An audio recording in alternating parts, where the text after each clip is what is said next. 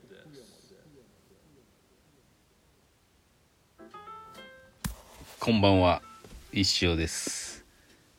5月23日月曜日20時27分カースタジオからお送りしております。今週も始まりました。1週間よろしくお願いします。今週はねいろいろ週末森道があるんでね忙しいまあ私はあの石尾としての出店ではないのであれなんですけどまあでも森道はね蒲郡まあ、家稼働2時間弱ぐらいのところでやるし朝早いしっていう感じ。ちょっと大大変っていうかあのサンベルみたいに近場でっていうわけにはいかないので結構気合がね入入ら入って気合が入る。気合が必要なイベントなんですけど、まあ、その準備でまあ今週は終わっていくんだろうなと。金曜日なんでね。はい。で一生グッズは基本売らない。一生持っていくかちょっと迷うんですけど多分ね。誰も知らないしね、うんまあいいかなっていう感じでしょうかね。はい。っていう感じでございます。なんかね天気予報がね金曜日だけ雨のうち曇りみたいな感じなんですよね。ちょっと勘弁してほしいな。雨だとね商品が濡れてしまったりまあテントがあるんですけどあなんか風とかの影響でね割とテントの中に入ってきたりもすることもあるんで今までにもう森道であの雨の時の森道もありましたんでね大変でしたから。それだけは勘弁してほしいなと思ってます。はい。な感じです。でまあ今日は月曜日オフの日なんでね。まああの恒例の金華山登山しまして。今日はあのタイムラプスで撮りながら片手にスマホを片手に登ってみたんですけどね。普通のあのタイムラプスじゃなくて普通の動画で撮って早送りすればよかったなと思ったんですけど。ちょっとあのー、ジンバルとかも持ってないんでね。なんかあれ酔っちゃいますよね。あの早送りの映像とかって。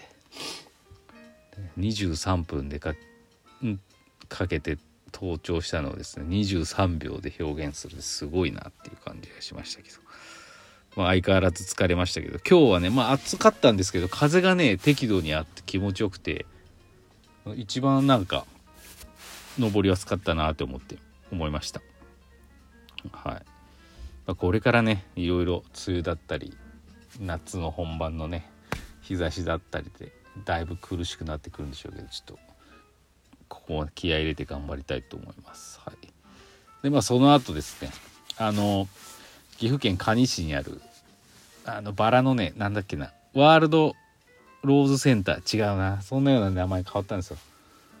バラがあるんですよ世界のバラがもうスワーってある記念公園みたいなひだだっ広いとこ。であの3月ぐらいにね一回行ったことがあってまあ仕方ないんですけどバラの時期じゃないんでね何一つ咲いてないっていうね。何他の花も何一つないっていう状態でこれはリベンジしなきゃいけないねっつってて。であの今日どこ行くって言った時、まあ、映画もね最近いろいろいっぱい見たんでね特に今すぐ見るべきものはないなと思って。あバラ園行こうかってちょっと提案していいねっつって言ったらですねびっくりしました。あの月曜日の着いたのまだ11時ぐらいですよ。月曜日の11時ぐらいに駐車場が満車なんですよ。めちゃめちゃ広いですよ。えっ？て。3月春休み行った時にもうね一番受付に一番近いところに止めれてたのに今もう全部埋まってて。で臨時みたいなところ止めれたんですけどびっくりしましたえー、ってこんな月曜日のこの午前中にこんな埋まるみたいなめちゃくちゃありましたよ。あのちょっと表現が難しいんですけどもうでっかいイオンの駐車場が全部満杯になって各務原イオンの駐車場と臨時駐車場も全部満車みたいな状態でした。はい、あ今の例えよかったな。はい、でねやっぱりあのー、高速降りてすぐなんでインター。愛愛知県の方とか三重ナンバーとかね、うん、そういうの多かったですね。でまあすごい辺り一面春休みの見た景色とは全く異なる景色でもうバラがねめちゃめちゃありまし咲いてました。私はまあ花についてはねよく分かってないんですけどいろいろ花に名前がついててそれ見てたら面白かったって花よりねその名前の方を見てた。すごい人でした、まあ、おじいさんばあさんばっかですけどね。であのーカフェレストランみたいなとこで食べようと思ったんですけどやっぱり大人気で、はい、40分ぐらいかかるって言われて直前でちょっとやめてそのままアウトレットモール行ってあのーパトロールですね。ナイキパトロールとかしてナイキ結構いい靴いっぱいありましたけど買わなかったですけどまあいろいろ見て帰ってきました。楽しかったです。はい、そんな感じですよ、そんな感じでした。ではお便りいきましょう。おおおおな新しい。ビッグ竹雄さんからいただきました。ビッグ竹雄。大竹さんって方ですか？ねこれでも分かんない。誰か。先生こんにちは。私が高校の時好きだったお弁当のおかずがベーコンポテト巻きベーベーコンのポテト巻きです。ベーコンのポテト巻き？ポテトをベーコンで巻いたんじゃなくて？おすごい。母親がほぼ毎日お弁当を作っていてくれてたのですが当時の私は世話焼きな母のことがあまり好きではありませんでした。そんな母が亡くなり十数年経ちます。今会いたい人を聞かれたら迷わず母と答えると思います。先生の親心ももうきっと息子さんに伝わる日が来ると思います。お弁当作り頑張れ。ありがとうございます。お弁当ネタありがとうございます。今日もね作りましたよ。今日はねまあ月曜日なんでねあの日曜日でスーパー行ってるんで具材はあるんですけどとりあえずま冷凍食材もね、助けていただきながらですね今日は特にねああれありました。前川さんにこの前教えてあのお便りを送っていただいたの。ちくわにきゅうり入れたやつ。あれをねあれいいですね。これでもかっていうぐらい詰めときました。弁当箱に。はい。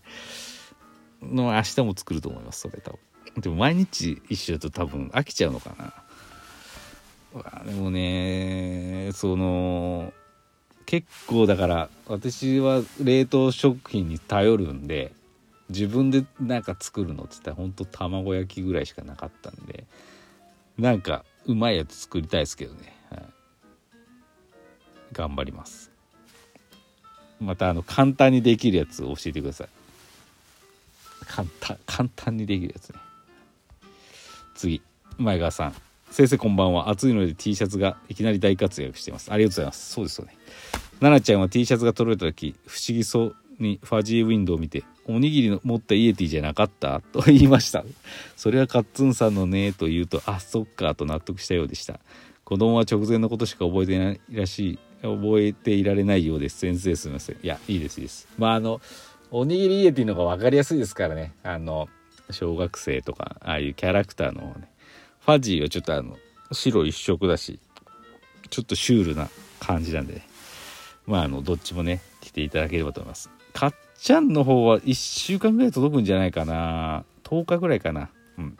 注文してからと思います。ありがとうございます。次。もう一個前川さん。